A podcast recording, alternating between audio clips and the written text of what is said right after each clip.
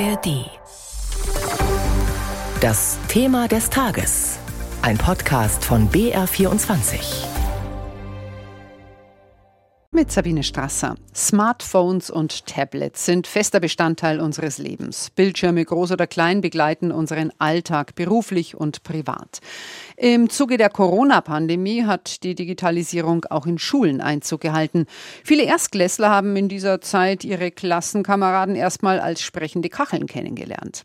Aber während in Deutschland die digitale Schule immer noch im Aufbau ist, kommt in anderen Ländern schon die Rolle rückwärts. Großbritannien hat am Montag einen Leitfaden für ein Smartphone-Verbot vorgelegt. Auch in den Niederlanden und Neuseeland soll es ein grundsätzliches Verbot in Klassenzimmern geben. Und weil ausgerechnet Schweden zuletzt bei PISA wieder schlecht abgeschnitten hat, soll da jetzt bis Klasse 9, dem PISA-Jahrgang, das Smartphone weg. In Dänemark ist man da an einigen Schulen schon einen Schritt weiter, wie Julia Weschenbach aus Kopenhagen berichtet.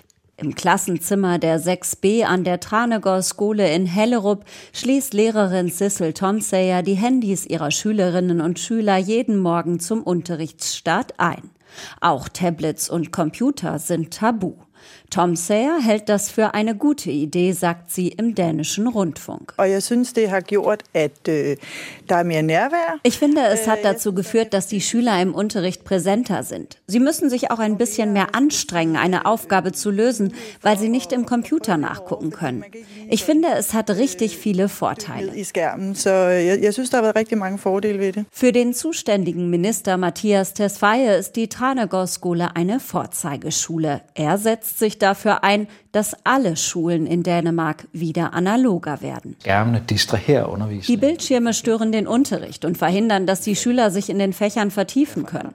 Und deshalb müssen die Handys aus den Hosentaschen raus und rein in den Schrank, wo sie abgeschlossen gehören.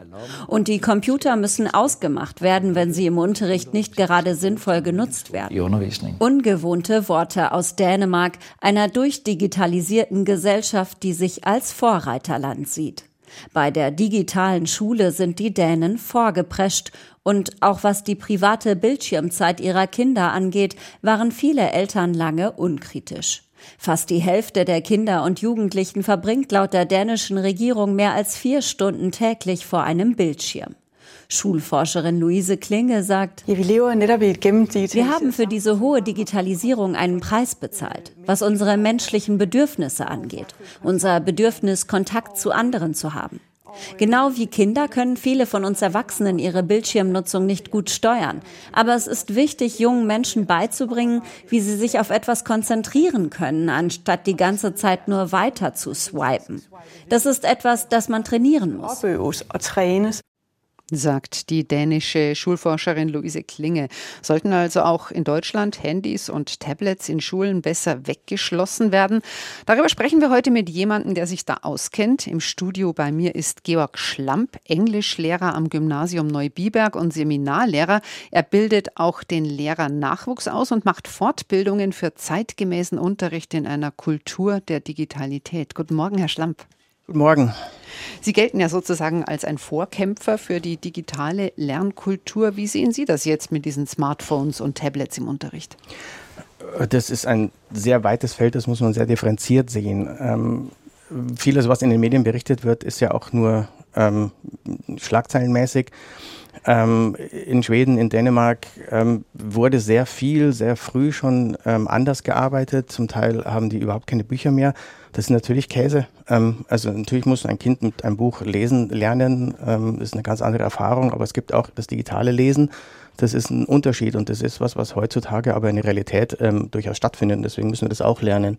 Wir müssen ähm, den Unterricht, wir müssen gemeinsam arbeiten mit beiden Medien. Also man kann nicht eines gegen das andere ausspielen ähm, so wie das in Schweden gemacht wurde, dass ähm, überhaupt keine Bücher mehr in der Schule da sind, das funktioniert natürlich nicht, ähm, ist klar, aber wir müssen den Kindern beibringen, dass sie in dieser Welt zurechtkommen. Und diese Welt wird nun mal von Handys, von Algorithmen, von Bildschirmen ähm, momentan gelenkt und geleitet. Dass ein, äh, ein Handy, ein persönliches Handy im Unterricht nichts verloren hat, ist klar. Also ich kann nicht einfach mitten im Unterricht ans Handy gehen, wenn es klingelt. Es gibt eine Studie, die belegt, dass ein ein Smartphone, selbst wenn es ausgeschaltet ist äh, und in der Nähe des Schreibtisch, Schreibtisches liegt, ähm, 10% der Gehirnaktivität benutzt. Und natürlich ist es dann besser, wenn es weg ist. Aber ich brauche ein Arbeitsgerät. Die Kinder müssen lernen, damit umzugehen.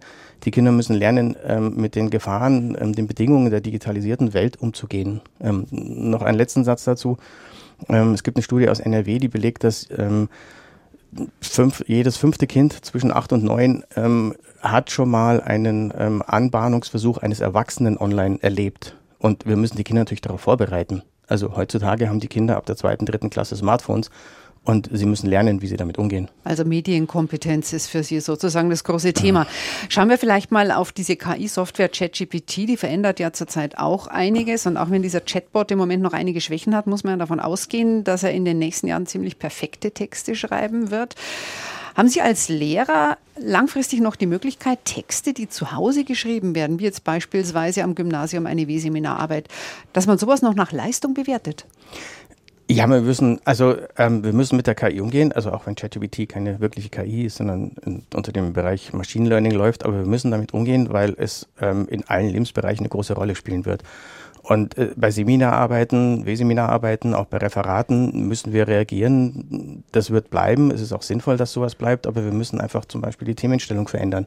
Wenn, wenn ich kurz ein Beispiel sagen darf, das Judentum in Oberbayern ist ein Thema, was man stellen kann, Geschichte des Judentums. Wenn ich das lokalisiere und sage, das Judentum in, in, meiner, in meinem Stadtviertel, in meiner Straße, wenn ich dann ähm, einen Anwendungsbezug reinbringe, das Judentum, äh, Spuren des Judentums in meiner Straße, wenn ich dann was suche, ähm, ein, Beispiel suche, finde vielleicht finde ich einen Davidstern, vielleicht finde ich irgendeinen Namen oder jemanden, mit dem ich ein Interview führen kann und dann das Ganze auch noch ähm, mit einer persönlichen Einschätzung versehe, ähm, das Judentum in Spuren des Judentums in meiner Gegend und Konsequenzen für heute, habe ich zum einen eine viel, viel interessantere Arbeit, die macht auch mehr Spaß zu lesen, zum anderen habe ich aber Elemente drin, die ähm, bedingen, dass ich nicht nur mit der KI mir was schreiben lasse, sondern mit der KI sinnvoll arbeite, dass ich, mhm. dass ich ähm, einschätze, was ich da für Ergebnisse bekomme. Da sind das dann eigentlich die Lehrer gefragt, sozusagen die ja. Schüler und Schülerinnen dazu zu bringen, dass sie über die reine Textverarbeitung hinaus eben auch noch was lernen. Ja, natürlich. Das ist, und, und das ist ganz wichtig, damit umgehen zu lernen. Also ähm,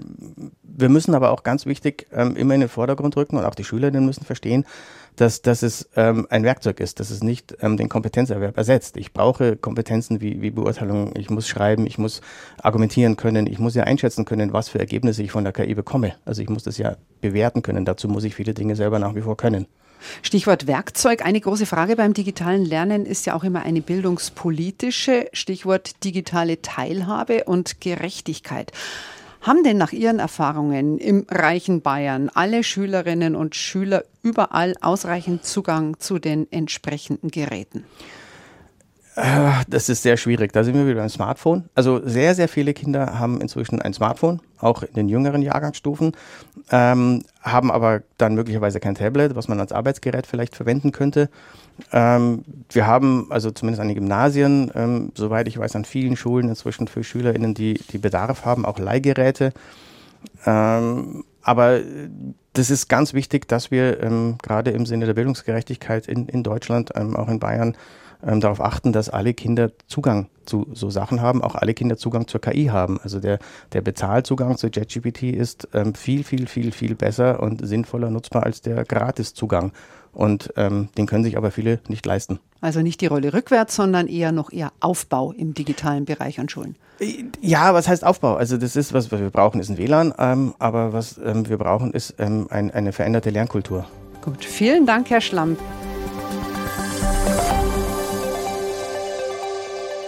Achtung, Achtung. Hier ist die Sendestelle Berlin. Hallo, ich bin Gabor Pahl und für alle, die gerne in die Vergangenheit eintauchen, habe ich etwas, was es sonst nirgends im deutschsprachigen Raum gibt. In meinem Podcast stelle ich euch historische Tonaufnahmen vor, ungeschnitten. Eine unglaubliche Tragödie, die uns gerade bestätigt wurde. John Lennon wurde vor seinem Apartment in New York in den Rücken geschossen, dann ins Krankenhaus transportiert, aber bei seiner Ankunft dort war er bereits tot. Archivradio Geschichte im Original, so heißt der Podcast. Wir bieten euch unzählige Aufnahmen vom Ersten Weltkrieg, es muss denn das Schwert nun entscheiden. Bis fast in die Gegenwart. Die Sitzung des US-Kongresses in Washington ist unterbrochen worden. Grund ist, dass Demonstranten ins Kapitol eingedrungen sind. Und dann gibt es ja so berühmte Sätze der Geschichte. Niemand hat die Absicht, eine Mauer zu errichten. Wir wollen mehr Demokratie wagen. Wir haben so vieles geschafft, wir schaffen das. Und das Tolle am Archivradio ist, dass man solche Sätze dann nochmal im Gesamtzusammenhang hören kann. Wir fordern Sie alle auf, den alltäglichen Sexismus hier im Parlament einzustellen. Archivradio Geschichte im Original. Den Podcast gibt es in der ARD Audiothek und überall sonst, wo es Podcasts gibt.